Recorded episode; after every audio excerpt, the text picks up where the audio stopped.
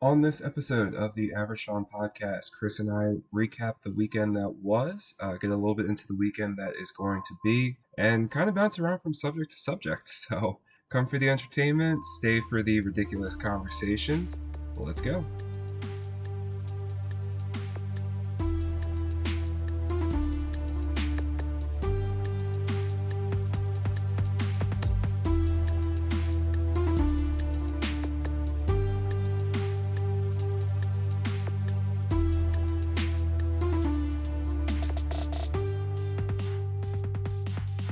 It is the Average Sean podcast once again. Chris off another solid weekend of football action, sports action in general, but football specifically.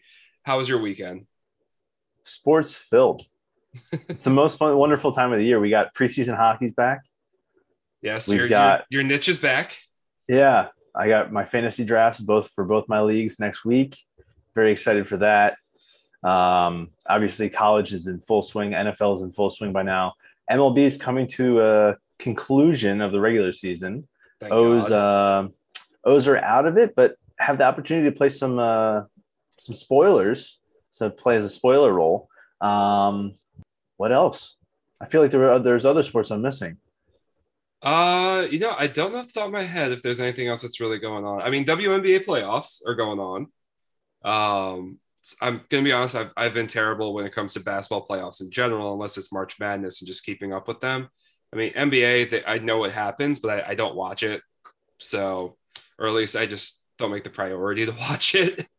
So I, I, guess both professional leagues, I really don't pay too much attention to it. Um, there's Champions League, there's you know, yeah, English Premier League, stuff like that going on overseas. So there's plenty going on, but I mean, if we're both going to be honest, I'm sure both of our focuses are taken up by football because, as we know in America, football is king. Yeah, you you mentioned Champions League. I, I know we're we're recording this a few hours after this game concluded, but I heard that Real Madrid lost today to What's a Maldon to a Maldonian team. Huh. I'm Hold going on. to I'm going to have to look that up, or at least Chris is going to look that up, and while he's doing that, I'm going to fill in for. They uh, did what was the name of the team? Um, let's see. They lost two to one to Sharif. Sheriff. It's spelled like sheriff. Two to one. I saw it on uh, the Twitter the Twitter feed. Um, it was that this club is the first ever Maldonian team to make the Champions League, and in their first match, they beat Real Madrid two to one. So, huh? They well, got outshot thirty-one to four, but they won the game. So a little Champions League Leicester City kind of thing. That, Maybe. That's that's what I'm getting out of this. Maybe. I mean, that would be amazing. I um or or a better example for us is that the equivalent of UMBC upsetting Virginia 16 16 seed over the one. Ooh. I think Leicester City closer comparison. Well, I mean, well, of course, we're, we're we'll talking see. about the same sport here. We'll see. We'll see. We're talking one game, so maybe it is more that. Well, UMBC it's not. It's not like UMBC went on to win anymore. Yeah, maybe maybe it's more like UMBC right now. I mean, let's be real. I don't. I mean, I, I'm not a huge soccer Champions League follower. Neither am I. But I know that the heavyweights are the heavyweights, and it's typically almost always the heavyweights. Obviously, Premier League the other, uh, you know, two three years ago, I believe, was won by Leicester City. But other than that, it's almost always a heavyweight. So, I, fingers I, crossed, but I don't have my hopes up for that. I have friends who are huge into soccer, and if they ever ask me like, "Hey, how much of this do you get?" I'll just look at them and go, "Look, if I know the name, I know they're a heavy hitter. So like, I know Real Madrid's name. Now, if could I remember if that was the team that Ronaldo played on or the team that Messi played on? Because I know that one was on Madrid, one was on Barcelona. No, I can't remember which is which. Ooh, Messi when Messi was on Barcelona. Okay, well then Ronaldo was on Madrid, so there we go. Now we figured it out. But if I know the name, I know the name. Other than like, I only know Leicester City because of the feat that they pulled off. Um, but yeah, I know some EPL team names just because I think that was the league I was like first exposed to. So it's just kind of easier for me to keep track of those. But uh, I digress. Um, going back to Sunday, one of us had a good Sunday may have come with a little bit of a heart attack before a 66 yard record breaking field goal was nailed. But uh, your Ravens won once again. Crazy. I would just like to say that the Ravens season up to this point has been an absolute whirlwind. Obviously, we have the preseason with all the injuries, kind of decimated us right before uh, our first game against Vegas. In Vegas, had to implement basically two thirds of our running back corps um, within the, the two days leading up to the game. That was a Monday night game in Vegas. The Ravens then fly home. Then the following Sunday night, we had a home game versus Kansas City, which was obviously a nail biter. Got the win there. And then this past week, we finally had our first normal 1 p.m. Sunday game, and we needed Tuck to bail us out. I mean, With that kick's record unreal. breaker. That kick is unreal. I know, like 66 yards is one thing to uh to say and like know that that's 66 yards, but like, have you ever tried kicking a field goal? Yes, one, uh, a couple of times in high school when I was on the football team. It is not easy. No, no, it's really not.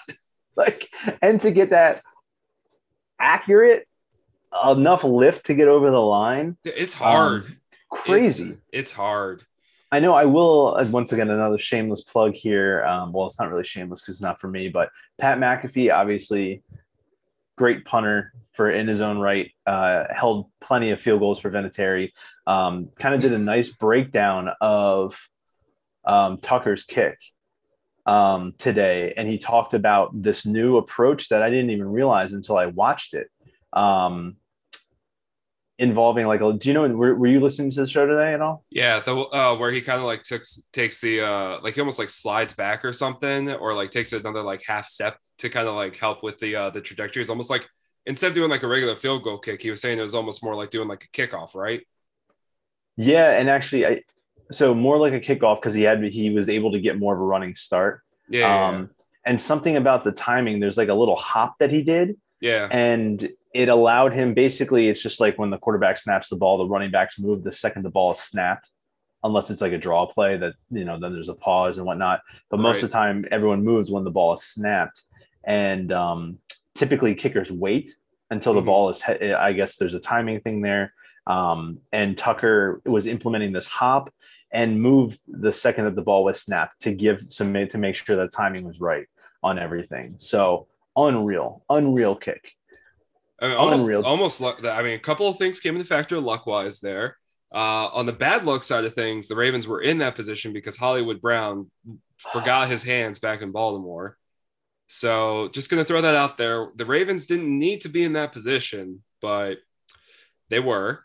Well, it's uh, also that if Tucker hadn't missed the kick earlier in the game, the 48 or 49 yarder in the first quarter, we wouldn't have needed that. But he made up for it and some. Well, also the refs made up for it too. They let you slide on that delay a game. Uh, and also, it, you know, you're saying he's moving right as the ball snapped. You're like, honestly, they're lucky he didn't get called for like a false start or something. So that's what McAfee was saying that um, as long, so he didn't, if you watch the tape, he did not move early. Mm-hmm. Um, but if kickers were to try to implement that approach, then you would start to see kickers being called off sides for that because so many of them would probably jump the gun. Um, because typically the kicker isn't the one saying the snap count. The holder yeah. doesn't even really. It's all just based off timing with the, the long snapper, I'm pretty sure. Oh, for sure. Because I mean, how, how could the long snapper like reasonably hear the punter with with his head right next to like a, a nose tackle and the punter is you know way back behind his butt yeah how, how's it how's he going to hear that so that's got to be something where more like you know they always talk about quarterback t- uh, getting their timing down with receivers but that that itself has to be more of a precision timing sort of thing than anything yeah i mean that, that's why i say the mcafee show because he you know because he's done it before he he kind of analyzes obviously the special teams play more than basically anybody um mainly because that's how he he made his uh his pocket of money. yeah. Uh, hounding so. Peyton Manning to say good punt uh, a couple weeks ago on the Peyton Man- or the Manning broadcast with him and Eli. Uh, speaking yeah, of, can we Eli- talk about that for a second? That is awesome. Well, it's awesome until Eli forgot that he can't flip off the camera. yeah, well, there's a reason it's not on the main broadcast. yeah, I'm, I'm, i have no doubt of that. Um, God, they, they also uh they have like they always pull up a tweet from one of the Barstool guys that is like trolling Peyton Manning. And Peyton always reads it out and he's like always giving him grief because the guy's like his whole shtick is that like when he tweets stuff out, he purposely misspells stuff. And Manning's like giving him grief on on uh, the broadcast. He's like, "Who is this guy?" And I've I listened to the show that the guy's on, and they're always chuckling because they're like, "We interviewed him like two three months ago, and he's already forgotten who we are." That's crazy.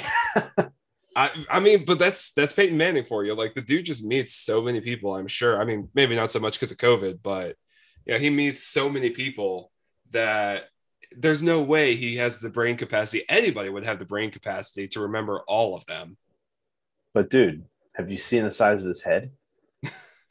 dude, that is all Eli goes in on during those broadcasts.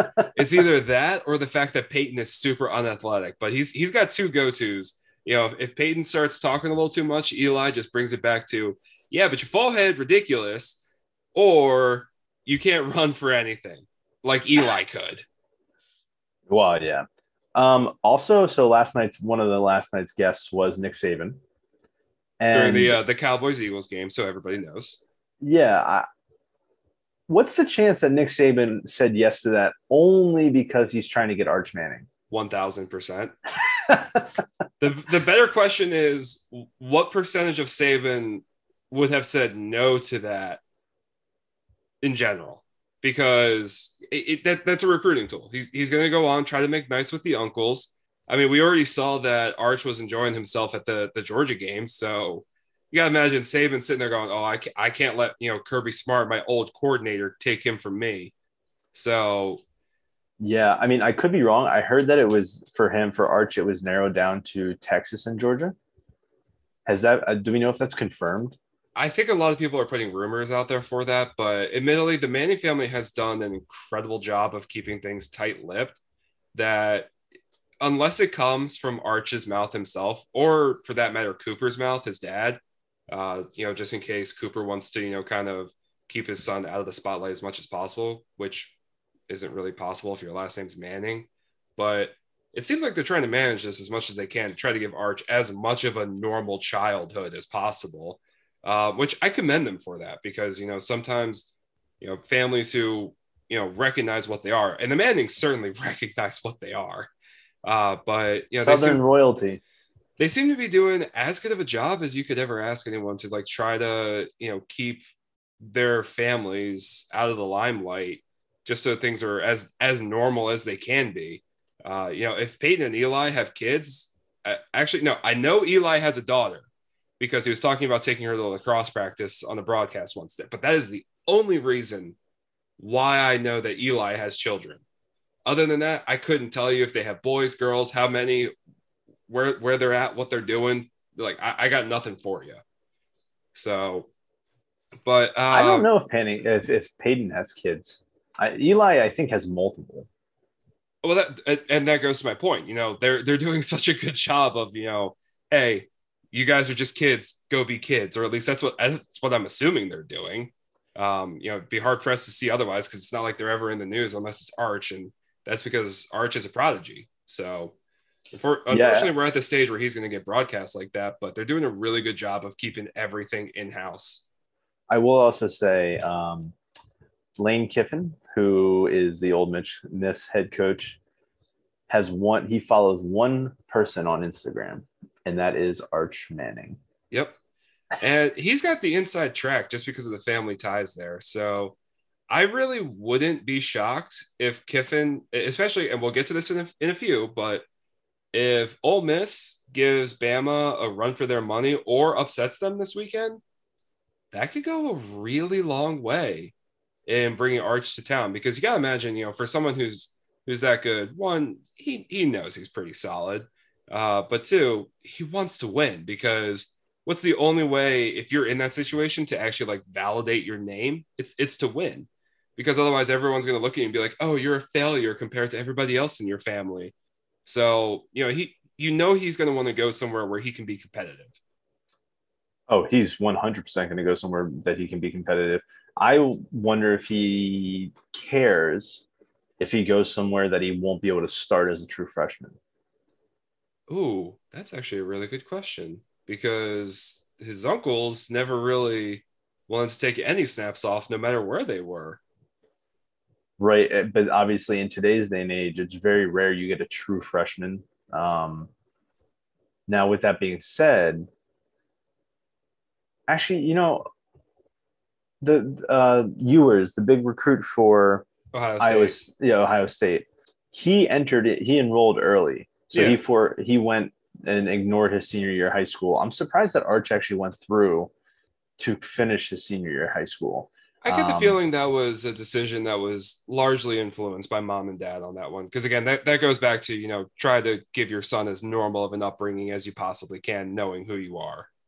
True, true. But I mean, I would uh, see. I don't know. I with with the new transfer portal rules, everything's up in the air. Because like, do you think Ewers will stay at Ohio State with their quarterback situation? I don't know because I don't know if the guy who is their starter right now has really solidified himself in that position because they have not looked good. Right. But then it, putting a whole spin on this is that if Ewers does get the starting position next year, we'll say with the transfer portal, as if you deem that beginning or even middle of training camp, he's just going to go somewhere else. Hmm, So I, you know, I, I don't know. I, I really wonder. Ah, I don't know. there's a few mitigating factors I think go into that that make it harder for me to jump to that conclusion um, off the bat. And the first one is let's say he goes to Ole Miss. Okay, Eli went there. I believe Cooper went there, and I know Dad went there too. I think Peyton was the only one who went to ten, Yep. uh, Tennessee and went elsewhere. So if he goes to Ole Miss, dude, breaking away from family, no matter how easy people think it is to just hop in the transfer portal and go somewhere else, breaking from family tradition's hard. And oh no, no, I- don't see him transferring. I'm. I was talking about Ohio, Ohio State. With if Ewers gets the, the top spot, oh, I thought I thought you were saying that in the sense of you know like if, if Arch doesn't start as a true freshman. no, he's not starting. Oh no, Arch probably. Well, I don't know. If Arch goes to Texas, he's going to start. I don't know. They Texas made a quarterback change, and I don't know his current status. So if he's there during the time that Arch is there, he looks he looks a lot better than what they had before. So you never know. And really, I don't even know why Texas would be on the table for him because it's not like that program has really been good ever in his lifetime. There's no chance that he remembers the Vince Young era when they were playing USC in the Rose Bowl and winning that because he made he he would have been like what two or three years old maybe because like that game Oh, was you're that making game, me feel old. yeah, I- me too me too but was that? That was 06, right? 05? yeah somewhere around that time I think that sounds right He might have just. He might have been in the womb, yeah yeah or I- just freshly into. You know, popped out into this earth. Yeah, so I mean, all all he knows about somewhere like Texas is what he's seen, and and they haven't been good. I mean, in recent years, they were losing to Maryland, and if Texas was the Texas of old, they would have never lost to Maryland. So you really like, I- I don't see Arch wanting to go there, and and you know, almost try to resurrect a program on his own. I don't really think that's what you know the.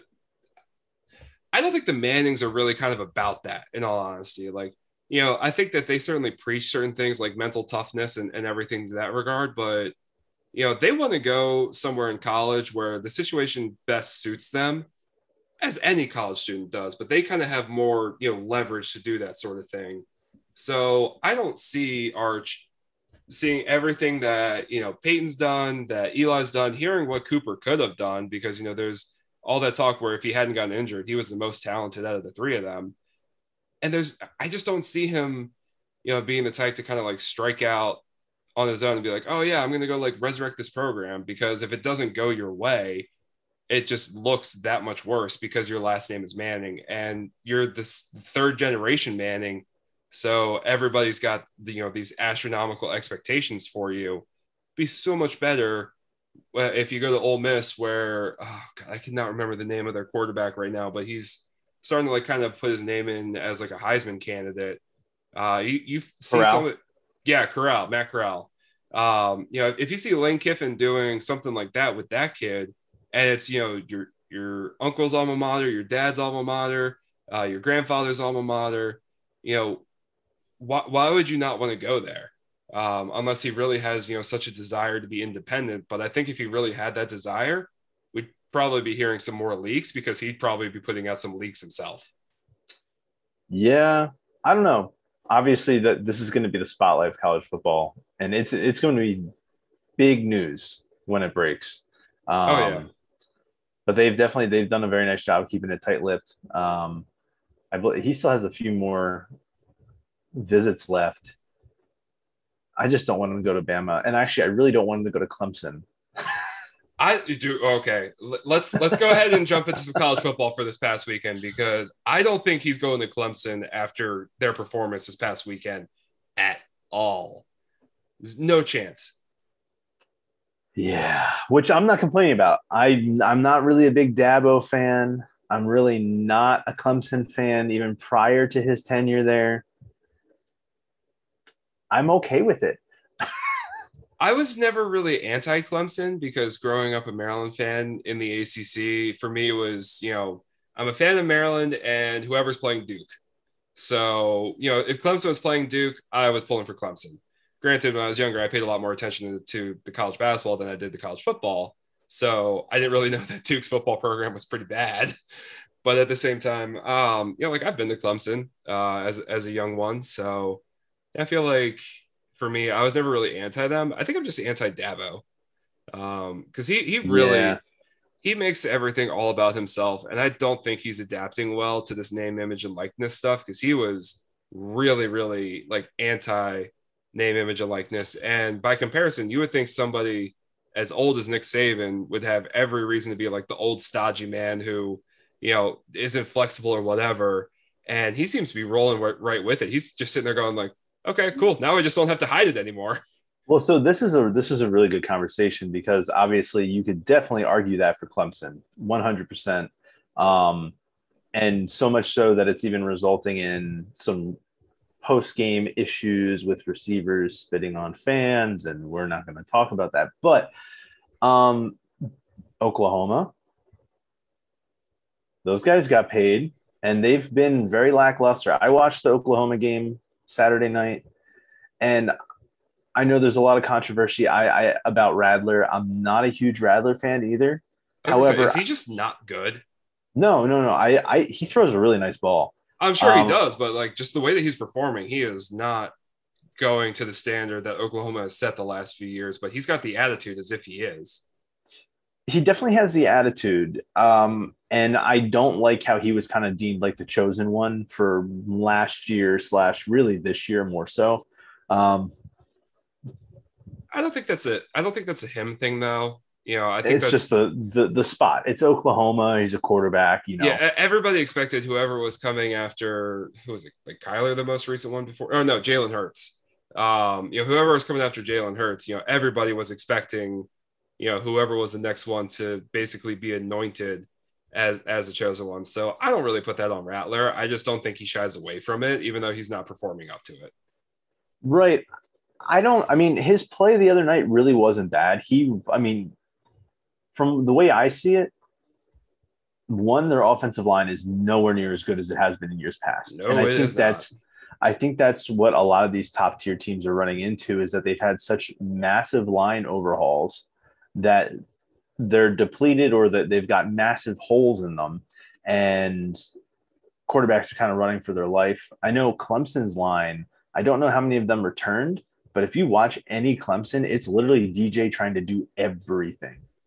Yeah. So I don't know, just some things to look out for. But I, I just uh, Oklahoma, to me, it felt like the rest of the offense kind of was kind of letting Rattler down.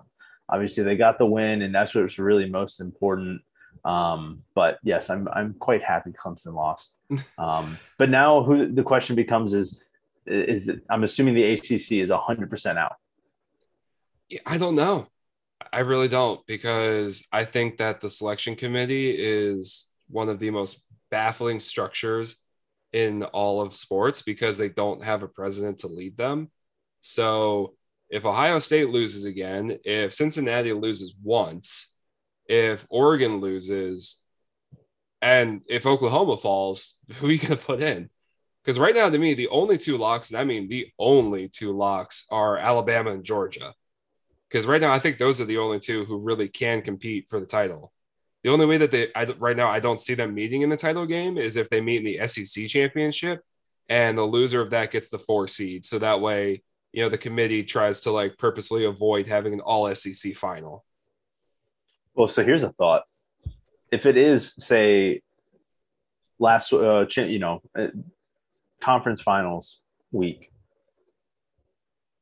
if we have it Bama number one, Georgia number two, they play each other in the SEC championship. Yeah. Georgia loses, we'll say. Georgia slides to four. As is tradition.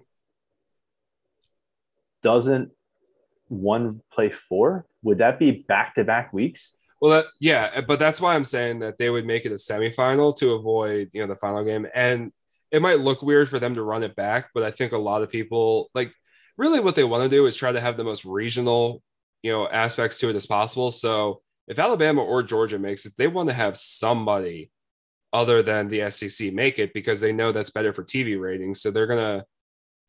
I'm not going to accuse them of stacking the brackets, but I'm going to accuse them of stacking the brackets. I don't know. Big Ten's trying to, to make a push this year. I think.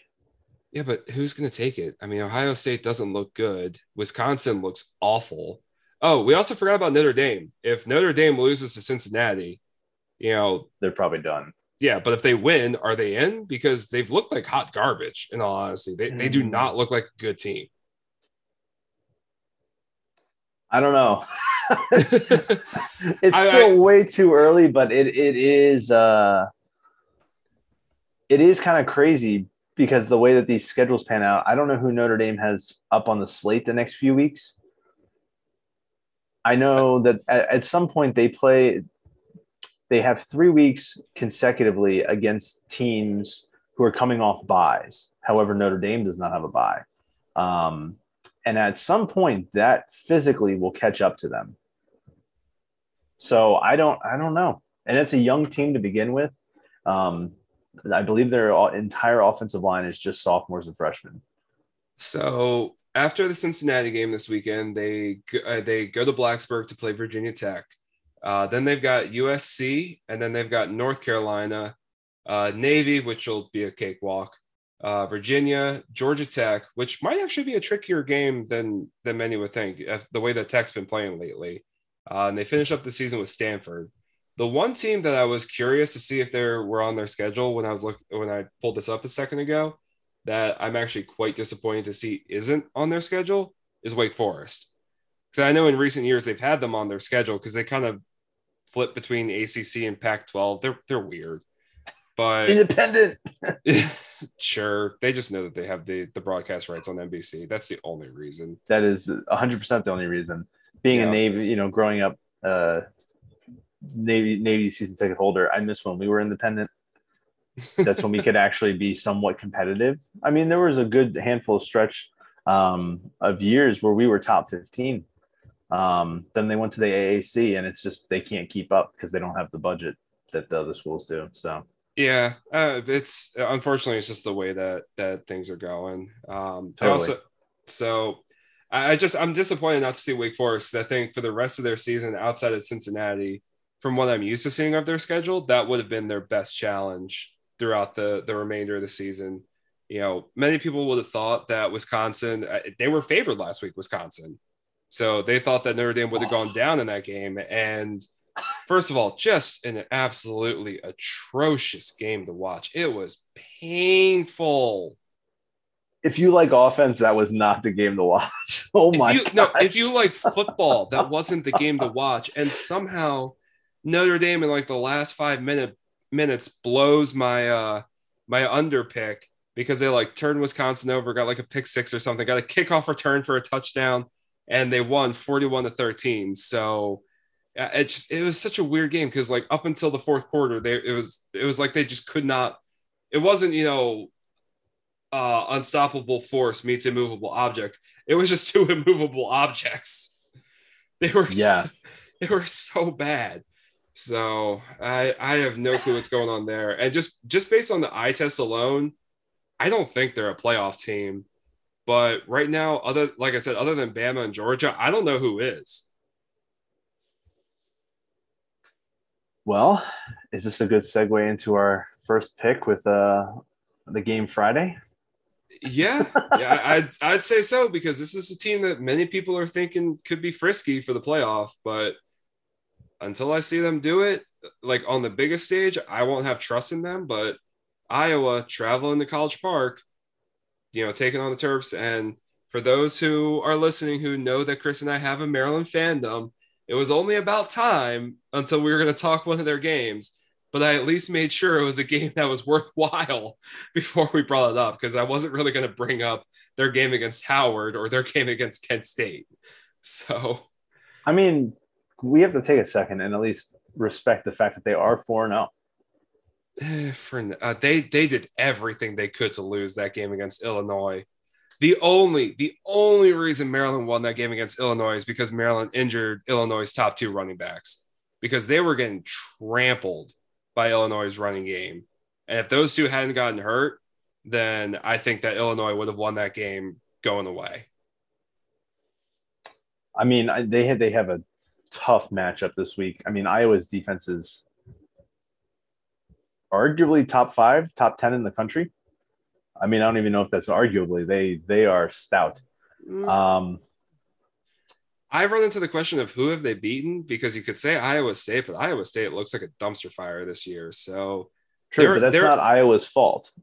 no, but that that does kind of go to my point of you know how do I know who the good teams are?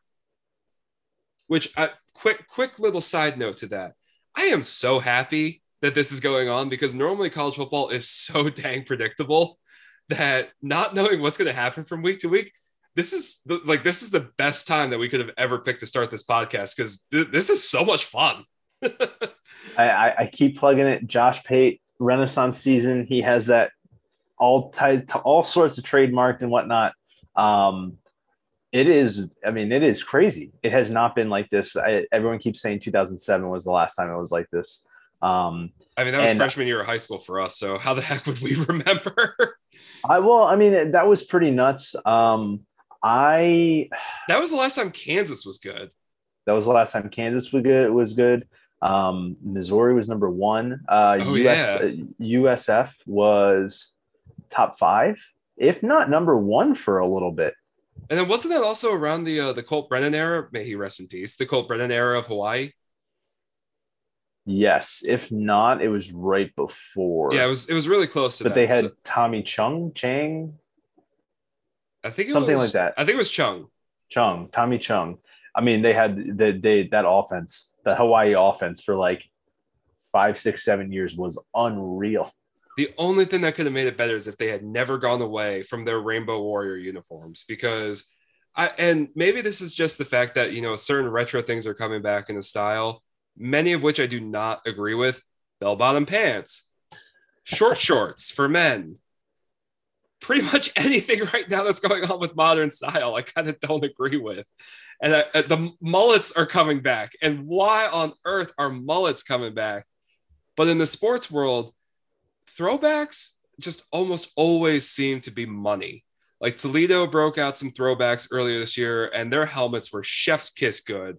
Um, you know, Maryland, the first game of the season against West Virginia, they broke out some classics uh, with you know the, the kind of like uh, color piping, the script terps on the side of the helmet. As much as I love their their modern day jerseys, I almost wish they'd keep those because I think they just look so clean. And so if, if Hawaii had never gotten away from the Rainbow Warriors, I understand why they did it because you know you almost don't want to make it seem like your school is political. You just kind of want to stay neutral if you can. But it's the Rainbow State. So just because people over here on the Continental 48 would be too, you know, ignorant to understand that you're just going off your school's nickname, that or your state's nickname. My apologies. Uh, but you know, just because they, they wouldn't be able to recognize that doesn't mean that you got to force yourself to change the name because that was such a cool name. So If only. Yeah. So, all right. Si- side topic is t- done. Little, let me step off my my milk crater soapbox here. Maryland game on Friday. I'm going to be there, uh, at least in body. Not so much sure about mind by the time the game starts, um, but I will be there. And I I will say this because people who I've talked to about this game, I've said one consistent thing, and I want to see if if you're on the same page with me about this. I've got Iowa winning, and a few things that go into this, but they all kind of circle around the same topic. So last time Maryland had a game like this, they canceled classes. It was a Friday night game, so similar setup to like what they have here. Penn State was coming to town. The team thought that they were really good. Penn State then proceeded to break uh, the the brakes off of us. Yeah, beat the brakes off of us. Great English, Sean. um, but they they just, just proceeded to come down and trounce us like 56 to nothing. And Maryland tanked for the rest of the season. But also, I've noticed a pattern with this team where it doesn't matter who the players are, who the coaching staff is, but the first game or two of the season, they always pull off, you know, a, a, win that makes you think, oh man, we're making a turn. You know, th- this could be really good. So like this year, the West Virginia game was that turn. I mentioned years past, they beat Texas uh, a couple of times, and they've had other wins similar to those. And then by the time you get to like week three, which would have been the Illinois game, which, as I said, they did everything they could to lose. Uh, week four, if it's like another conference game, so Kent State kind of crossed that one out. Um, or week five, those are usually like the key times for Maryland to just drop an absolute dud of a game and just get waxed by whoever they're playing.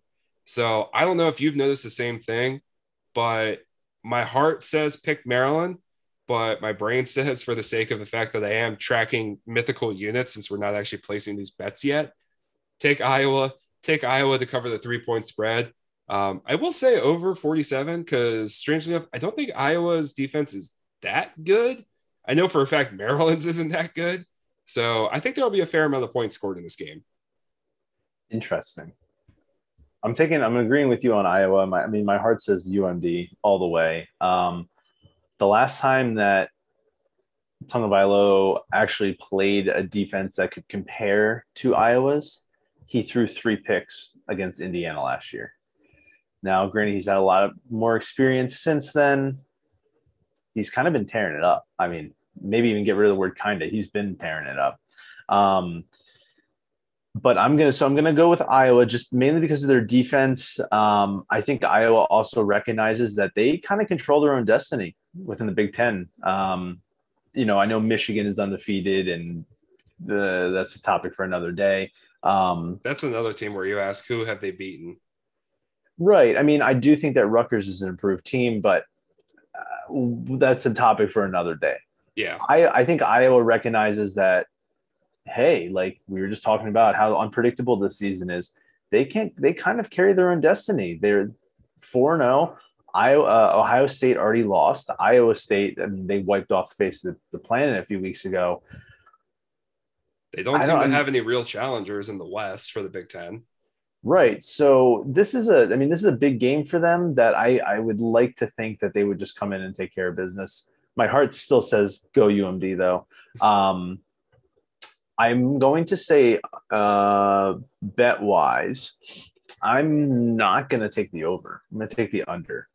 Okay. Okay. So we're going under 47. So you were thinking this is more of a gross slugfest. Gross slugfest. Now, do you have Iowa covering the three point spread? Yes. Okay. All right. So I will, as uh, SVP said last week during his winners segment, uh, when he picked Kent State to cover against Maryland, he said that he's taking the pick because it seemed like the right pick to make, but he'd be more than happy to be wrong. And I'm going to echo that statement. I will be more than happy to be wrong about this pick. So get, let's get the weekend off on a good start. yeah. It, let's actually let me put it this way. I hope that this is the first game that I actually stay all the way through for because I've left every other game early so far that that they played at home. Granted, the West Virginia game I had to leave because I had a fantasy football draft that I just didn't want to do remotely while I was in a stadium. That just didn't seem like it was going to work out well. But the Howard and the Kent State games, I was out by either like halftime or the end of the third quarter because it was such a blowout. So moving on from that one onto the Saturday slate, the first game that that pops up as really catching my interest was the Arkansas Georgia game because I got to admit last week I was flat out wrong. I thought Texas A&M was going to beat Arkansas. I thought Arkansas was maybe a little fraudulent in terms of where they were ranked. Uh, and if memory serves correctly, I believe they're all the way up to like number eight right now in the AP poll. Uh, Georgia, as I mentioned a couple times already, is one of my national title favorites. So I'll let you take the lead on this one. Uh, but what what do you have? Do you think Arkansas can even hang with with Georgia? I mean, right now they're 18 point underdogs. Um, which for no. number, but like adding to that, the number two team and the number eight team, and it's an 18 and a half point spread. That's crazy to me. Yeah, I mean, and honestly, people get wooed by Georgia putting up a ton of points last week and whatnot. Well, let's not forget Georgia's defense is unreal. Maybe I'm just sticking with the defensive thread throughout the, all this this week's slate, but they have shut down everybody that they've played. Let's also not forget that Vanderbilt last week is Vanderbilt and they're trash. Vanderbilt is. Um, I mean, and and now in hindsight, we know that Clemson's not very not good. as bad, not very good. But um, the Bulldogs defense has forced nine turnovers while only allowing one touchdown. One. Yeah. We're going into week five. no, it, it's impressive. You know, especially given the what like if, if you looked at it just on paper, it's really impressive. Um, I mean, I, I think in order for Arkansas to win, they're going to need to run the living crap out of the ball and just keep the ball out of JT Daniels' hands. Um, I just I, I still don't see Arkansas being able to do that for a full four quarters. Um, I also think that Georgia knows that they basically need to run the gauntlet um, because of how crazy this season has been. I mean, I, I will play devil's advocate with this though. If Arkansas wins, they're easily in top five. Who had Arkansas in the top five five weeks ago? I don't know if that's devil's advocate or just pointing out the obvious, because I don't think anybody would have had Arkansas in the top 25. Meanwhile, Clem- Clemson's ranked 25, I believe. Why are they still ranked? They're not good. No, they're not. They they Um, they just don't deserve to be in the top 25 at all right now.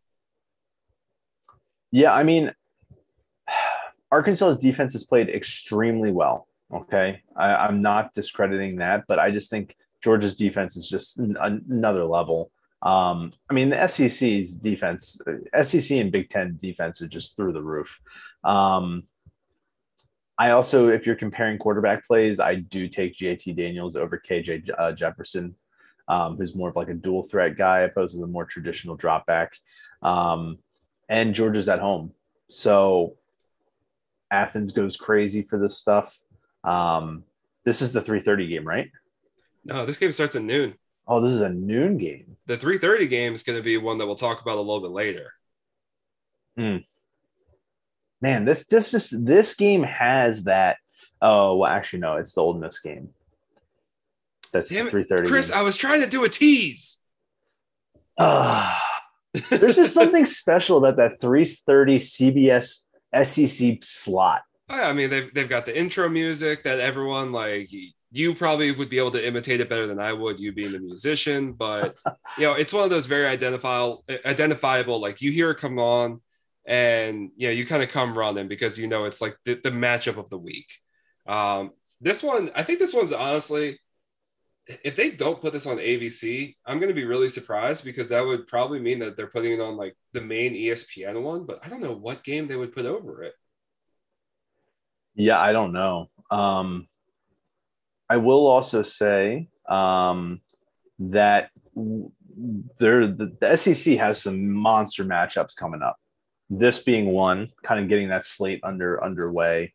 Um, obviously, later we'll talk about Bama and Ole Miss and whatnot. Um, and then I believe next week Arkansas plays Ole Miss, and then Texas A&M plays Bama, and then Georgia Auburn's in there somewhere too. I think the- I honestly I think the shine's off Texas A&M. I don't know if I would call them a marquee matchup anymore. No, but it's an SEC team, and so is Vanderbilt. Uh, yeah, that's the bad example, though. That is the bad example. Okay, so is Tennessee. So is Missouri. Uh, Missouri just got beaten by Boston College. I think Boston College is better than, than what people are saying, though. I mean, that's still not saying much. it's that ACC, man. The, look, the ACC this year is, is completely topsy turvy. I would not be shocked if like Pitt or Wake Forest or somebody walked away with the title. I'm all for it as long as it's not Clemson. I gotta start asking you questions about like which teams you do enjoy because like every t- it seems like every time we talk about a team, you're like, hey, you know, I'm not really a fan of that team and all that. So I really don't like. I mean, I'm kind of clean slate. I really, I'm not a huge fan of Clemson. I really don't like Dabo. Not a fan of Oklahoma. Not a fan of Texas. So really, it's the SEC. I'm not a huge SEC guy. Um, I respect the living hell out of Nick Saban and Bama. It's hard not to, but I'm not. I, you know, I'm not going to root for them in any situation. You, you um, hold on, hold on. You really just said it's not Clemson. It's not. It's or sorry, it's Clemson. It's Oklahoma. It's Texas, which are three teams that are not currently in the SEC, and then followed up by saying, so really, it's just the SEC. Okay, well, because then we've got Texas will be in. And let's be real, Oklahoma's going too. So, I, but they're not there yet. They might as well be. they might as well be.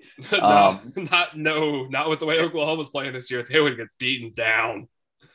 Yes, and Texas too. I mean, yeah. At, uh, least at least Texas has shown the ability to score, putting up seventy points last week. True, that is very true. But I mean, like like I said, I'm definitely more so Big Ten heavy. Um, there really isn't a Big Ten team I dislike. My least favorite is probably Penn State, but I'll still happily cheer them on. Um, I like the Pac 12 teams. I've always had a, a soft spot for Wazoo. Um, yes. Pre uh, pre Mike Leach era of the uh, SEC teams, I you know I don't necessarily have any interest in Mississippi State, but I've I've always liked Mike Leach, so I guess I kind of like them. I want to see them do well. I don't want to see them, you know, I don't. Though they're not going all the way anyway, so it's fine. no, no, they're most certainly not. But, but uh, I, I, will say I also have a soft spot for Wazoo because one, I've been there for work, so I, I went there. The campus is is gorgeous like low, low key one of the most beautiful campuses in America.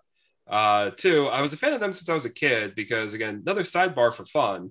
Uh, saw a report on ESPN, and for the life of me, I can't remember who this guy was, but it was a guy who was playing for their basketball team who up and down one of his legs, he had a diamond like chain tattoo pattern that went like literally like from his thigh down to his ankle and they did a whole story on it where I believe he was raised in Hawaii because he was very much white, um, but you know, raised in the Hawaiian culture. And one of the things that they do there is like they they have a different tattoo style uh, or way of you know doing them because you know they, they you know have a traditional way of doing it. They don't exactly use all the modern tools and everything like that. Uh, where you know, like they take the ink, they take like a wooden stake and stuff, and like like literally like pound it into your skin to make it stay. And having a couple tattoos myself, I know what a ridiculously painful process that can be depending on the part of the body that you're getting it in. And knowing that some of that was also like right on top of bone because it was on his shin bone, I can Oof. only imagine the agony that he went through uh, to get that. So, you know, at the time, obviously, young kid, don't have any tattoos, but seeing that whole story, I just thought was really cool. So, I also have a soft spot for Wazoo. Look at that. Go yeah. Cougs. uh, digressing back to the main point. So we've both got Georgia. I don't think either of us are shocked by that. Uh, I will say though, I've got Arkansas covering the 18 and a half point spread. And before we started talking, I had the over, which is currently set at 48 and a half. But I'm not like you talking about the defense convinced me to switch to the under because the more and more I thought about it, I was like, eh, you know, Arkansas, Texas A&M didn't put up a whole ton of points. Uh, Georgia has improved their offense recently, but the competition wasn't as good as Clemson. And when they played Clemson, that was a, a rock fight. So, you know, I just I don't see a whole lot of points going up in this the more and more I thought about it. So I got Arkansas covering, UGA winning, and the under. What about you? I'm going to be a complete copycat and say the same exact thing. it's okay. You know, just I, I I understand that you know greatness is is often copied. Imitation is the best form of flattery, right? Exactly. Now, the next game up on Saturday, this one I know for a fact we disagree on. Cincinnati and Notre Dame. Neither team has looked particularly great. Cincinnati did have a scare against Indiana until they pulled away late in the second half. Uh, Notre Dame has is currently undefeated. Uh, they beat Wisconsin in an ugly game, as as I already touched on. Uh, they also beat Florida State to start the season off in a wild game, but Florida State looks so much like a dumpster fire that makes you wonder about Notre Dame with the fact that that game was so close. So, Chris, I'm just going to go ahead and spoil it. You've got Notre Dame. I've got Cincinnati winning this game. Why do you have Notre Dame? Because I can't figure it out. I mean, I'm just really crossing my fingers and taking a shot here.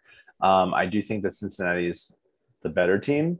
Um, I will say I don't know if that's the case two years from now. Um, Notre Dame is extremely young, specifically on the offensive line, um, which you know the trenches are just play such an important role in football, specifically college football, um, where you don't have as many skill guys to really bail you out. Um, I would imagine that Brian Kelly is going to put them through the wringer this week. And at the end of the day, you can say what you want, but they are 4 0. And I know Cincinnati's 3 0, but they've somehow gotten to 3 and oh, to sorry, to 4 0. Um, is it pretty? No. Does Brian Kelly care about it being pretty? No. In past years, maybe. Um, I will also say Brian Kelly used to coach at Cincinnati long time ago. A long time ago, Tony Pike era, if I'm correct on that. That's back yep. when we were in high school. Yep. Um, and I, maybe a bit of a revenge game there. Also picking Notre Dame because it is home. Notre Dame obviously had that big game last week against Wisconsin. Um, had to do neutral site, so um, you know those fans are going to be itching to go nuts over this game. So while my heart tells me I want to go with Cincy, I'm going to say Notre Dame just also continue the craziness because Cincinnati has a loss, Notre Dame goes to 5 and 0. They kind of have cupcakes the rest of the way. Let's just muddy the waters even more. well, so I've got Cincinnati for a few reasons. Um, one, I think when the lines come out and Cincinnati is a two and a half point favorite on the road against a power team, I can't say that they're a power conference team because they are independent, but they are a power team yeah, I, th- I think that says a lot about the way that Notre Dame's been playing. Uh, Jack Coan did get hurt against Wisconsin, and his status is a little bit up in the air, uh, which could be a positive, could be a negative for Notre Dame. There's no way to I mean, know. Uh, you know, bettors everywhere are sweating over that because for those of you who don't know, when Coan got hurt, that's when their offense exploded the other day. Now, granted, Wisconsin also turned the ball over a ton, but I also Wisconsin just looks looks bad. So at some point somebody was bound to do something in that game. It just was a matter of which team it was. It just happened to be Notre Dame. So yeah, I I like the fact that Cincinnati came back and showed the toughness to overcome Indiana. I don't like the fact that they spotted Indiana the lead that they did to begin with.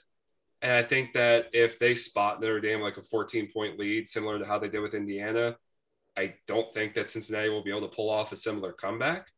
But you know, if they keep it, you know, with the close, or if they take the lead and, and kind of keep the lead throughout, I've got Cincinnati winning. Uh, you know, I've definitely got them covering a two and a half point spread if I've got them winning because I don't see this being a one point affair.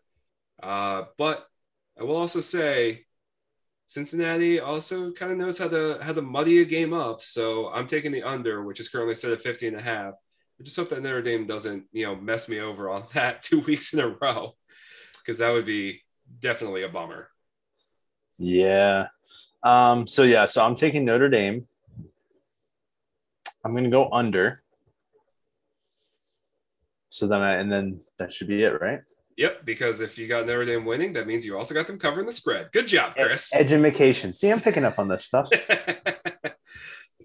uh, well, that game is is going to be probably one of the more boring ones to watch, but definitely one to keep an eye on if we're being honest. Um, I say boring just because I don't think it's going to be as high flying as the 3:30 CBS slotted game. Ole Miss. Nick Saban is shaking by just hearing you say that. Is he though? Because this year, again, this year more than any, Alabama looks good. And don't get me wrong, Ole Miss has also looked good. But who has Ole Miss meet, uh, beaten today? Because they've beaten Louisville. They beat Louisville pretty handily. Louisville's not that good. They're definitely not as good as they were during the uh, the Lamar Jackson and the Teddy Bridgewater eras that they had. So beating them isn't really saying much. Uh, Matt Corral, who we referenced earlier, does look like a Heisman candidate against iffy competition. So this is, and I, I was listening to some stuff earlier today that kind of made this point to me. This is Ole Miss's first true road game in two years. This is also Matt Corral's first true road game uh, that he's playing in. Lane Kiffin is going up against his old boss, and we know that Saban loves to beat down his old proteges. Um, and, and, overall, the game's just in Tuscaloosa. You, you got to imagine that one, Alabama fans are just nuts to begin with, but two, there is no chance that they're going to go into this game thinking that they they're going to take Ole Miss lightly because Ole Miss is going to come in getting ready to like puff their chest out and act like you know they're they've arrived, and you know that the team, the coaching staff, and the fans want to send them back to Oxford with their tails tucked between their legs and remind them, "Nah, you're not on their level yet." Yeah, I mean it's it's hard to pick against Bama. Um, I don't think their defense is as good as past years. Um, which could be interesting. Ole Miss has the number one offense in the country. They're averaging 52, over 52 points a game, 52.7 to be exact. Um, they've also been heavily penalized. Um, Lane Kiffin, not exactly the strictest coach in that realm. Um, I do expect it to kind of be uh, a quarterback duel. Um, I, I think Corral's better, but Corral's also played more. Um, but Bama just has so many weapons. Yeah, I think that's the difference for me too, because Corral is the better quarterback, but I think Bama just has more options to work with. Totally. What is the over under set at this? 79. Ooh. Oh, well, clearly we're not alone thinking this is going to be a shootout. I, I say that, but for some reason that just screams take the under for me. And I, I may end up being totally wrong, but there's just something about me thinking about looking at Nick Saban going, yes, he, he changed to have a, a faster paced offense to keep up with the times, but at his core, he's still a defensive coach. He is. I, I'm also, so we both, we, we're both going Bama here, right? Oh, absolutely. Listen, so, until they prove me wrong, roll tide. I've even got Bama covering a 14 point spread, which I think is a little bit risky compared to the other games they've been in. But again, until they prove me wrong, I'm just going to go with Bama. So it's interesting. So Bama and Ole Miss did play last year. Um, the two offenses combined for over 1,400 yards, and they were tied at 7, 14, 21, 28, 35, and 42 before, before Alabama finally broke loose. Now, last year was weird because of COVID. Ah, I, I might have to go over here, which is eight. I know that's a huge gamble, but I'm also honestly, I think I think both of them are huge gambles because, like you said, last year was so weird, but there's so many like there's just so much weirdness going into this that I'm just picking what like what my gut tells me to pick. I'm not doing it based on any form of logic. Yeah, so I'm gonna go Bama with the over, and that they cover. Right? Did I say that right? Yes, if you think they're gonna win by more than 14. So another education yes. spot. Okay, so you yes. think you think they'll win by at least 15 points? Because if, if they yes. win by if they win by 14, technically it's a push. So right, you know, ne- neither team would be covering at that point. Right. Um, yeah, I'm going to say yes to that. Okay. So we're both on the same page about that, although we probably arrived there at totally different reasonings. Um, now, another game, and this one, this one I've been flipping back and forth on. Um, and I'm going to move away from the Bama game kind of quickly just because, you know, it's it's one of those I kind of got to see what happens to to really get a, a good grasp on it.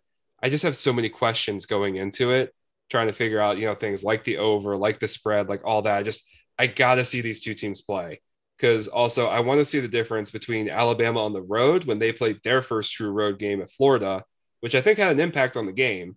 Uh, and now they get to be at home with another team coming in with their first true road game. So I, there's only so much insight I can provide on that. So I'm just going to go ahead and move along. Um, we're going to move over to the Big 12. Now, this game, I think at the start of the season, nobody really would have marked this game as you know a, a kind of worthwhile matchup to discuss in depth. But Baylor and Oklahoma State have been a couple of pleasant surprises so far this season. Uh, Oklahoma State comes in; they are three and a half point favorites. The game is in Stillwater, so Oklahoma State, the home team. Uh, but Baylor, a program that a lot of people probably thought were going to fall off pretty hard when Matt Rhule left for the NFL. You know, their new coaching staff has going to has done a good job of keeping them, you know, competitive. And, and so far, I believe both teams are undefeated.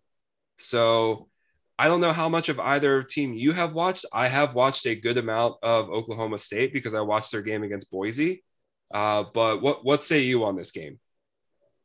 So I'm I'm rolling with Oklahoma State. One, I trust their coaching staff more. Gundy, like him or not, I know he's a bit controversial. He's a loud voice in the locker room and on the, the podium.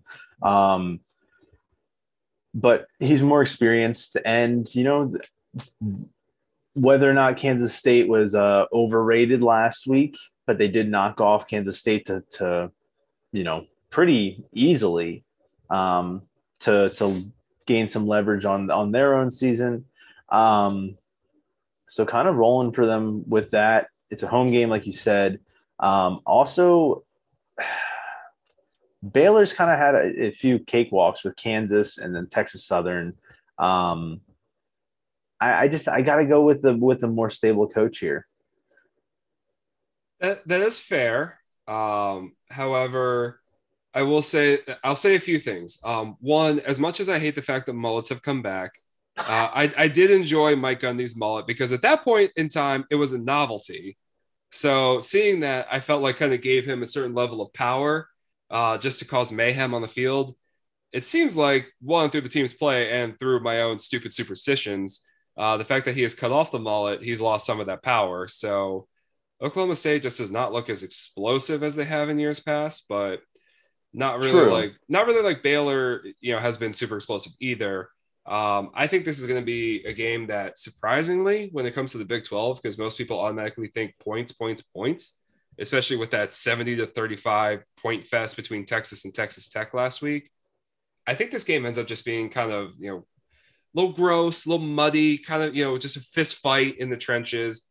Um, I watched a ton of the Oklahoma State Boise State game because uh, I was in some chat groups, kind of staking my my online reputation on Oklahoma State covering that game, and lo and behold, they end up winning outright.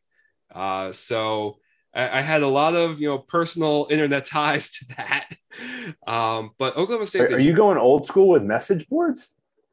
Uh, sort of. YouTube chats during shows. Oh, okay, gotcha, gotcha. No, so so not message boards, but modern modern day message boards, yes. Uh, I kind of wish that those were still like relevant. Uh, yeah, I just like whenever I watch Pick Central for Barstool, I may you know just also because I'm at work, I don't really have a whole ton of time to like make you know a bunch of different points in the chat. I just kind of pick a team that I like for that week and just kind of keep posting it, which may drive some people crazy on there, but I'm just either way, I'm just like at this point, I kind of kept doing it because there was one person in particular who seemed to get really riled up by it. So I was like, all right, well, I'm good over here. I just really like this pick. So I'll just have some fun with it and just kind of every so often just come back and keep putting that pick. Uh, so that was one of those moments where I was like, I'm doing this for fun, but at the same time, I do not want to be wrong.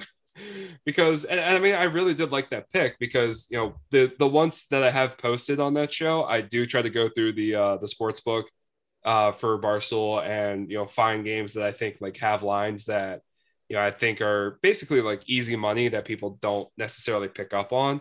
So like a game that we're not going to cover this week in depth, but a game that like on the sports book I really love is Syracuse going to Florida State, and Syracuse is a five and a half point underdog.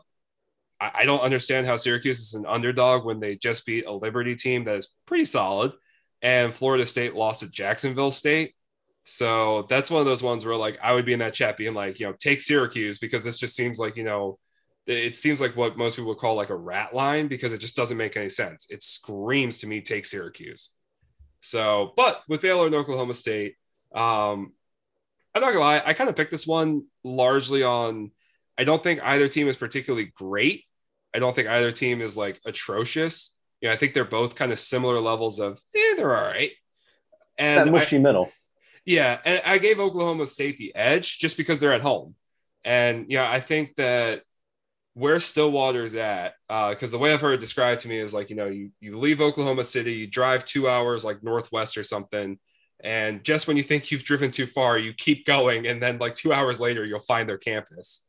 So something about that it just kind of says to me there's a little bit of you know more of a home field advantage there than there are at most campuses even though most campuses are in the middle of nowhere. I don't know just just seems a little weird to me. And because of that and because i've seen oklahoma state pull off some upsets in the past some crazy ones i'm probably going to end up being completely wrong here but i'm taking oklahoma state but i do have baylor covering the three and a half point spread because i think it's going to be a close game. Uh, also not a ton of points. So I'm taking the under 47 and a half, which is very anti my style because I like rooting for points because points are fun. Wow. Um, yeah, it's a tough one. Crazy. I didn't realize. Hmm. Well, so I'm definitely I'm taking OK State. I would also like to say um, quarterback that doesn't get talked about a lot in college. Um, Remember the, the the era of Zac Robinson at OK State? Yes, they were consistently a top ten team um, during his tenure, and then he he got picked up by the Pats, and then I don't know practice squad probably at some point, um, and fizzled out. But I'm going OK State here, but you're taking Baylor, man. Baylor to cover, not Baylor, Baylor to, to cover. Win. Yeah, yeah, yeah. Baylor to cover. I'm going to say Baylor to cover as well. Um, and I'm going to take, I'm going to take the over. Ooh, okay, getting a little frisky there. You you like some points? Something's just telling me that there's going to be a lot of points in that game. Uh, you know, I was feeling the same way because it's the Big 12 and the Big 12 isn't known for defense is great. yeah, but again, I was watching that Boise State Oklahoma State game, and I kind of feel like the way that that game went is going to be a similar fashion to how this game will go, because I, I, feel like you could probably substitute Baylor in for Boise State and get a similar result.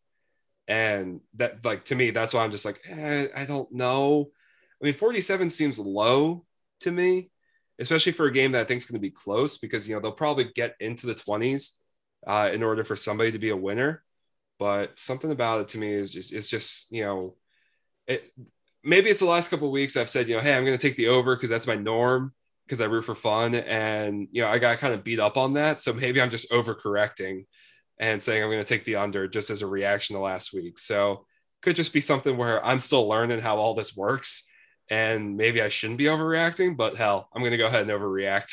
Well, so I wondered uh, this year as a whole for college. Um, I guess we'll specifically say, you know, D1 FBS. Um, has I would imagine the trend has more so been under, right? Uh it's you know, truthfully, it's been super hit and miss. You know, we've we've hit plenty of overs. Uh, like I said, no, Notre Dame last week messed me up on on on the over under. Uh, Thanks, Jack Coan. Yeah, because you know the under was going to hit the whole way up until like five minutes left in the game. I wasn't even sweating it, and then next thing you know, I look at my phone and I'm texting you going like, I walked away from it for two minutes. Yeah, well, Graham Mertz turnover machine. yeah, which that's a whole nother side story of how the heck did he get the rating that he got coming into college? Because he is not very good. He has not looked very good. I also wonder if it's just Wisconsin. Just Wisconsin just really doesn't do well with quarterbacks, and you could say Russell Wilson was kind of like the outlier. But he was only there for a year. He was there for a year, but yeah, I mean, crazy. I I, I don't know. Yeah. It's just that that area of the country because Iowa traditionally does not do well with quarterbacks either. So I don't know. Yeah. Well, speaking of crazy, let's move to the conference that we both always know is going to have some fun, some craziness, some Pac 12 after dark action, Arizona State UCLA game. First and foremost, great uniform matchup. Great uniform matchup. What color do we know what Arizona State's wearing? I have no clue, but I get the feeling that they'll. Oh, actually, you know what? If they're in white, that's going to be a bummer because I really like their uh, their kind of the like black. yeah, the, either the black or the like kind of burgundy-ish kind of color that they have mixed with the yellow. I think that's a really clean cut uniform. Um, I think UCLA, whether they're in the blue or the uh, the whites, I think those are good. So if they go some icy white, I'm a, I'm a okay with that. Uh, I just hope that they don't go black because I, I don't think UCLA is the kind of school that you think about and you think wearing black jerseys. It just kind of looks wrong to me. Agreed. Agreed. You need that that blue, yellow, Yeah, white. it it doesn't pop as much on the black as it does when it's on the white. Yeah. So, but that being said, um, this is another game where you and I are going different directions on. You've you've got the Sun Devils and I've got the Bruins. So you're taking Coach Herm. Why? Well, so a few things. So I think that they're well. First off, Pac-12 is kind of a mess right now. They're the the South front runner USC has lost two games already. Their season's shot. You know, already have a coaching change. Yada yada. So both these teams are kind of in it. You know, for along with Fresno State. Um, Fresno State's of- still in the Mountain West. oh, that's right. Oh my gosh,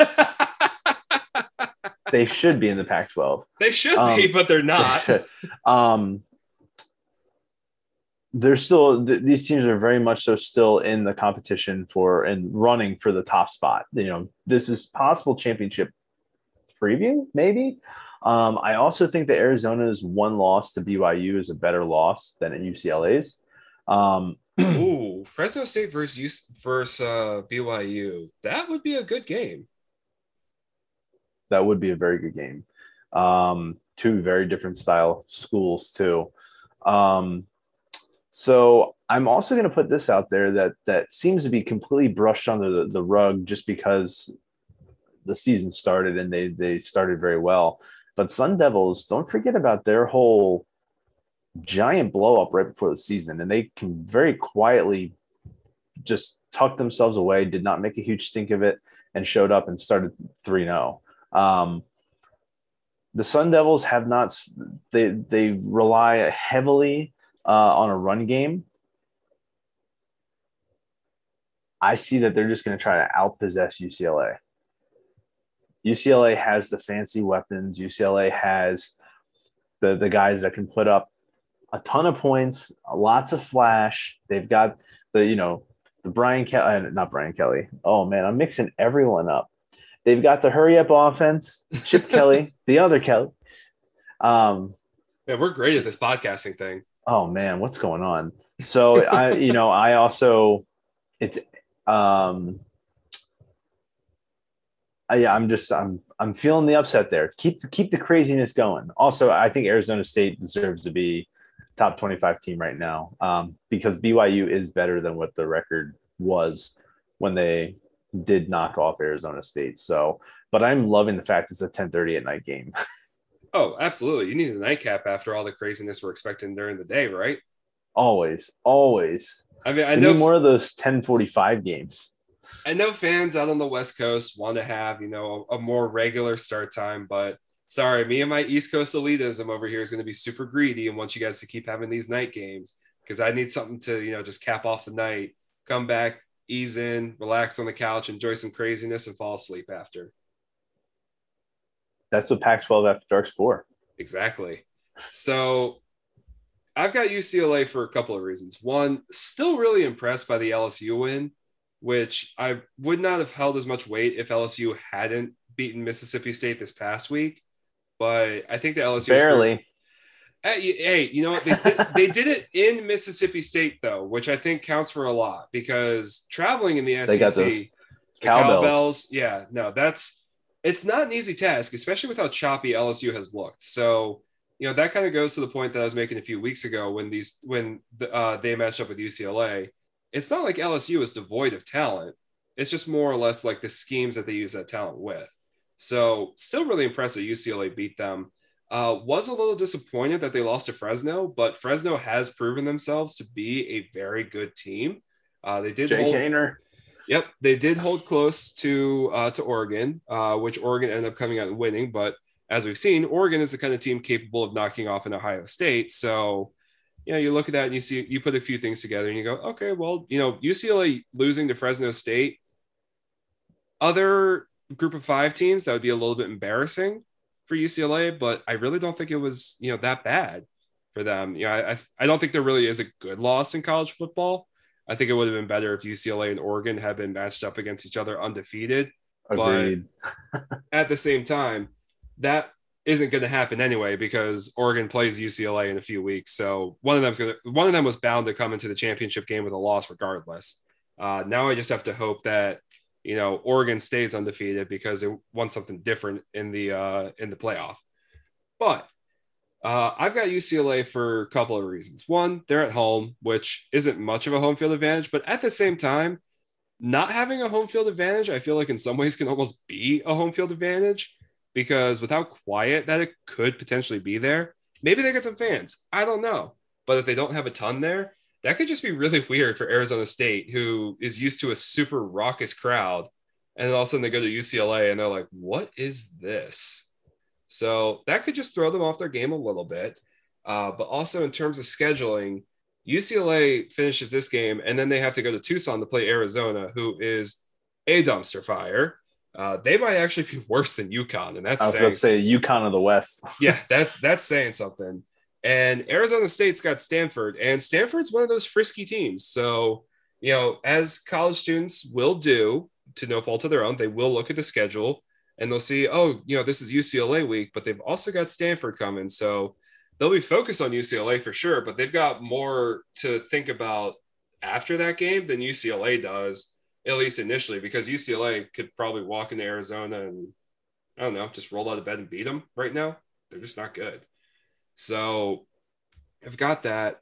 Uh, I do think that UCLA is capable of being a little bit more ground and pound than you give them credit for. Know, the running game is solid. It's just that they use their quarterback for it more than than you know Arizona State does. So, you know, for them, it's it's like a multi-sided. Uh, wow, terrible analogy there. It's it's a dual-edged sword because you know you've got either the running backs or you've got the quarterback. He is a little bit iffy in the passing game, uh, which if he if he's at least solid on that on Saturday, I think they they coast to a win. Um, but as with Pac-12 after dark, I am picking UCLA, UCLA to cover the four point spread.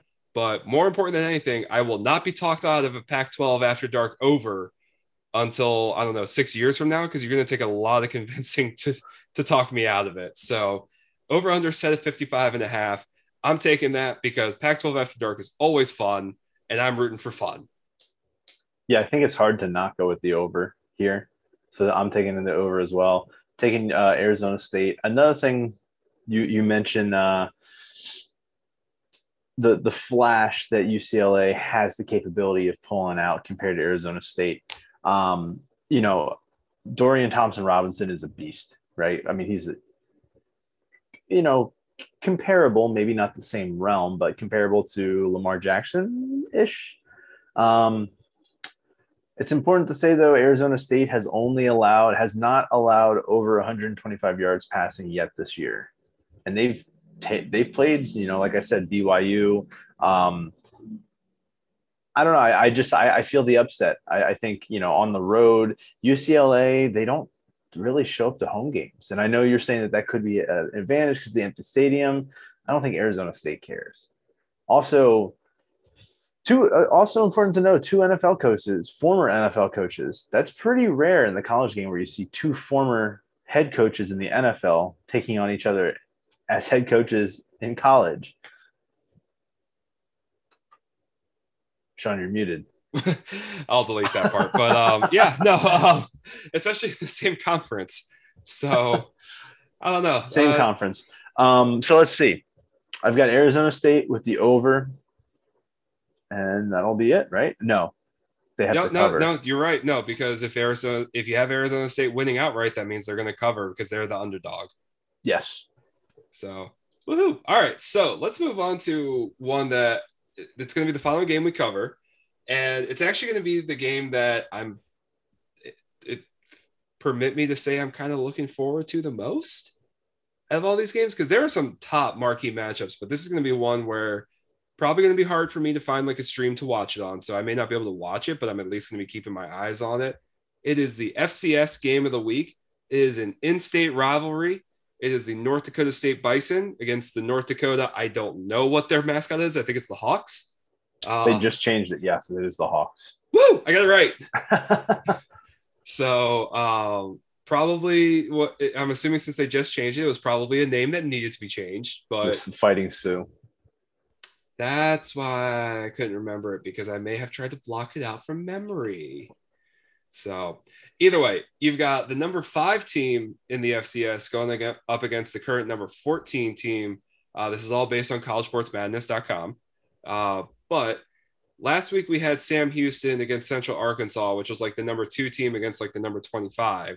And those two teams are not in state rivals. But from what I saw, good game. And now you've got the the in-state rivalry. Uh, again, you and I were debating this when we were watching it, uh, NDSU at Towson. You know, which school is it kind of you know the school to go to in the state of North Dakota?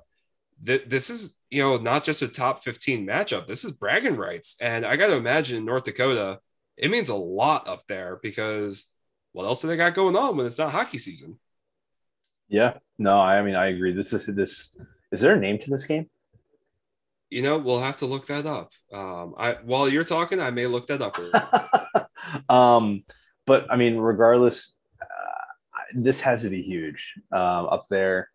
But also, I mean, I, I it's a home game for North Dakota, but NDSU travels. I mean, they were here in Maryland in herds, no pun intended there. Um, I, I just I have a hard time rooting uh, or not rooting, but uh, siding with NDSU until someone does knock them off. Um, what we saw that day when they were here in Towson, uh, I haven't seen anything like that at the FCS level. Um, and you know, and you know, I went to basically every home Towson game, saw as many FCS games as I possibly could have in person, and NDSU just looked like a different level, completely different tier. Um, their lines are huge. I mean, as a team, they're just physically bigger. They use a ton of substitutions because even they, have got so much depth. Um, they've won 16 national titles. Tell me why they aren't a D1 school, like a full blown FBS school now. I'm sure there's good reason for it, but as a football program, you really can't get any more dominant than that at the FCS level. So I, I, I got to take NDSU. Yeah, no, and I think if we're being honest, that the administration there probably did a really smart thing keeping them in FCS because they can still run FCS for quite some time. But Old Dominion several years ago made the jump, and Old Dominion was not as good as North Dakota State is. So they're kind of a almost like a measuring stick for other teams to to look at. Maybe Old Dominion's getting you know more money. I think they're in Conference USA, so maybe they're getting more money from that, but they are getting absolutely smacked. And right now, you know, the Fargo dorm, uh, dorm, the, Far, the Fargo Dome is an absolutely rocking venue. So, you know, why would you risk doing something that would take away from that? You know, I think maybe give it a, like a few years of, you know, right now JMU's up there, Sam Houston State's up there, South Dakota State's uh, right now currently ranked number one. Jackrabbits? So, Jackrabbits. Yeah. Nice, nice pull. Uh, so maybe that's just one of those things where, you know, they're if they do make the jump, they're waiting for the right time. But the other question I would raise to is, you know, with all this conference realignment going on, what conference would they even go in? I just I, I can't figure that out because I don't think it would be completely irresponsible for them to make the jump to the Big Ten. There, Mountain West, maybe. That's what I was thinking. It would probably be a group of five. Um, yeah, I, it would have to be. Uh, like where where else would it be? Maybe um, the AAC because they seem to have schools just all over the map, over. and they just lost a couple teams to the Big Twelve. But still, like where where would they fit? It's it's such a weird spot, and I get like I get they're really close to like Minnesota, but again, super irresponsible to think of the Big Ten. I, I, I don't think they can financially keep up with the Big Ten. Also, no, a- absolutely not. The the Big Ten has um, a certain type of uh, academic. Somehow I knew ped- you were going that direction. Yeah, pedigree. I mean, because that that the, the schools. I mean, at the end of the day, it's debatable whether or not they care about it. But up until now, we've been told that they do care about that, and all the Big Ten schools are research schools. Um, and they've kind of made that a staple of of who they are. Um, I don't know much about NDSU as an academic institution, but I can't imagine they have the finances to keep up with even Illinois or I mean Rutgers is a big school, but trying to think more so the bottom tiers of the Big Ten. Um, hate to say it, Maryland, and I think Maryland overshadows NDSU big time. so um, I don't, I can't see that happening. Oh well, it, to give you an example that doesn't paint us, Northwestern. Hmm. I mean, they're like yeah. they're a huge journalism school, but you know they they're also like their academic standards are off the charts. You know, they're basically the, the Big Ten's Vanderbilt. They're just better than Vanderbilt. Yeah.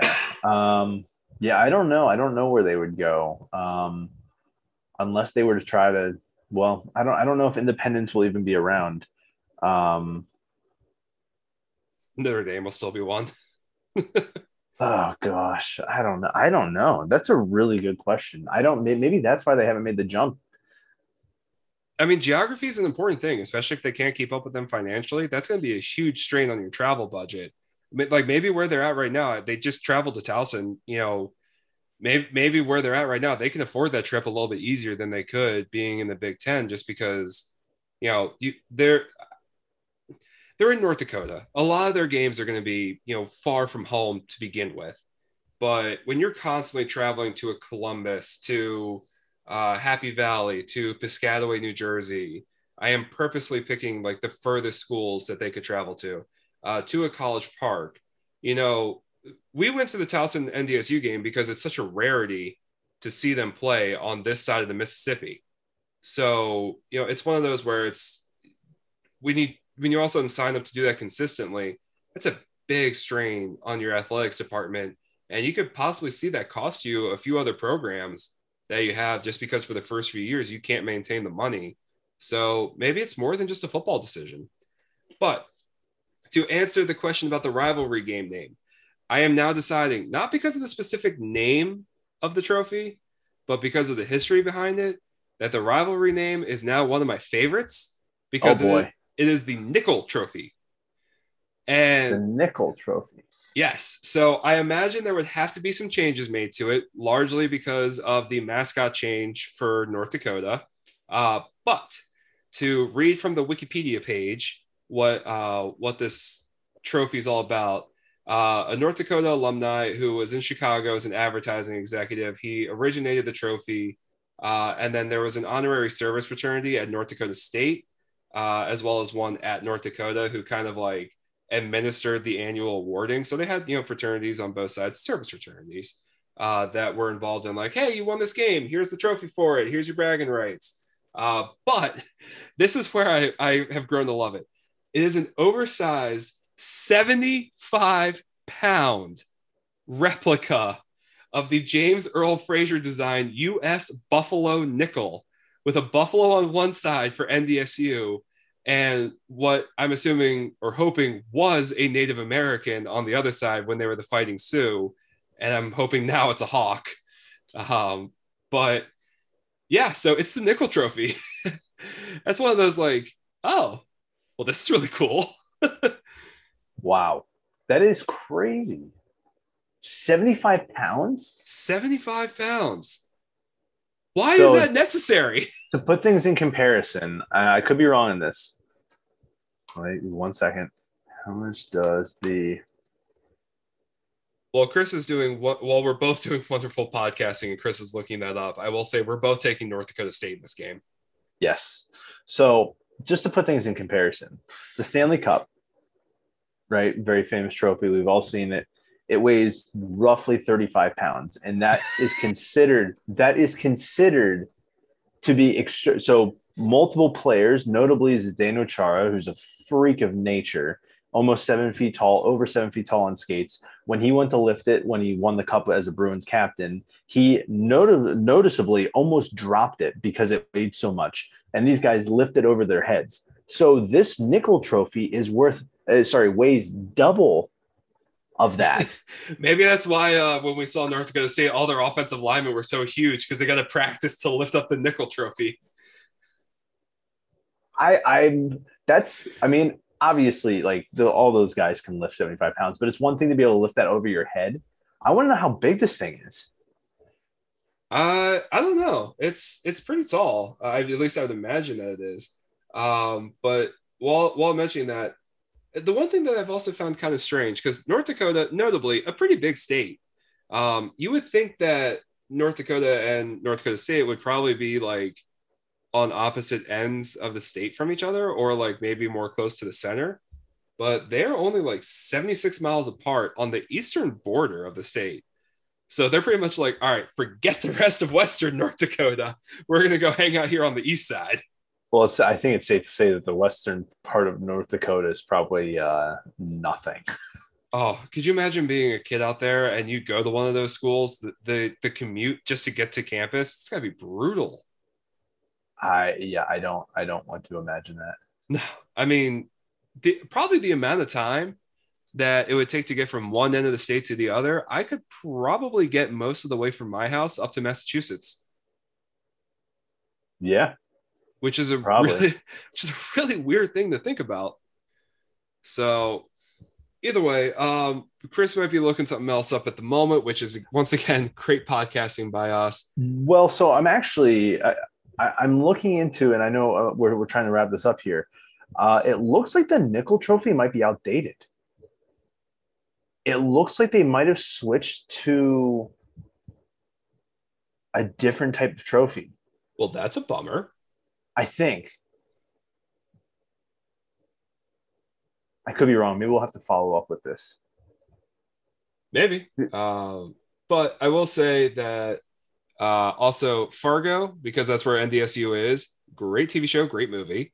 Uh, but also some great names out there because apparently University of North Dakota is in Grand Forks. Such a cool name. But um, yeah, so that. That'll do it for us on college football picks. Uh, now, anyone who has been listening before I wrap this up, uh, Chris and I on the side, we have also been doing NFL picks. I've just been kind of electing to keep the podcast to college football specifically rather than do like a three hour podcast. So we have been doing NFL picks. We do have a spreadsheet that we keep track of it on. Uh, I am currently beating Chris uh, 29 to 17 or 29 17 to 27 to 18. It's only two uh, game difference. Why does the math on that not work out? Should that be 27 to oh, 19? I think that's 27 to 19. Yes, that should be 27 19. I'm changing that right now. Okay, so 29 to seven, uh, 17 losses for me, and Chris has 27 wins, 19 losses. Uh, we are picking every game that's being played for the week. Uh, I am hoping to add more to the podcast realm. Uh, if you keep on the social medias, any average Sean media page, uh, reminder AVG Sean S E A N uh, media for for anyone who wants to look it up. we do usually do like a quick hit video on there, uh, you know, just to capture game of the week, just because, you know, scheduling, trying to figure out when we can do this podcast consistently. Uh, either way, I'm building, growing, trying to, trying to figure this all out. Chris and I both have day jobs. So, you know, it's something that we're working on and trying to just do more content, but figuring out the best way to balance it all out. Um, but either way, I'm going to try to keep people more posted on it uh, as we go along. Uh, right now, I'm not going to list all the games that we have picked, but once again, we're picking every game. Uh, maybe I'll start making a blog post out of it. I don't know. But once again, thanks everyone for tuning in to another episode of the Average Sean podcast. Uh, once again, find us on Twitter, Instagram, Facebook at AVGSEAN Media. Uh, just because I know that you know Sean has a few different spellings. Usually people don't spell it S E A N, uh, but that is the way that I spell it. So thanks again, everyone, and we'll see you again next time.